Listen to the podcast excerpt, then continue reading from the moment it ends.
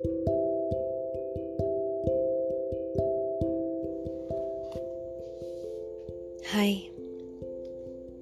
I missed you. It's been quite some time since the last time I've been here. Now I'm ready to read you another beautiful poem, this time about silence by Rumi. Here's In Silence. A guide has entered this life in silence. His message is only heard in silence. Take a sip of his precious wine and lose yourself. Don't insult the greatness of his love, for he helps all those who suffer in silence. Polish the mirror between the breaths.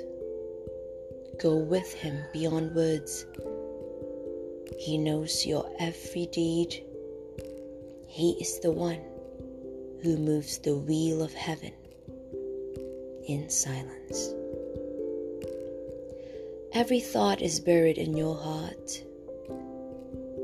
He will reveal them one by one in silence. Turn each of your thoughts into a bird and let them fly to the other world. One is an owl, one is a falcon, one is a crow.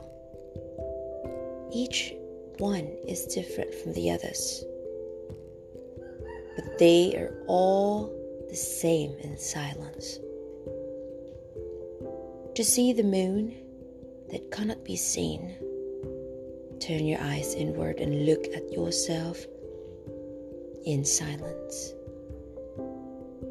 in this world and the next. Don't talk about this and that.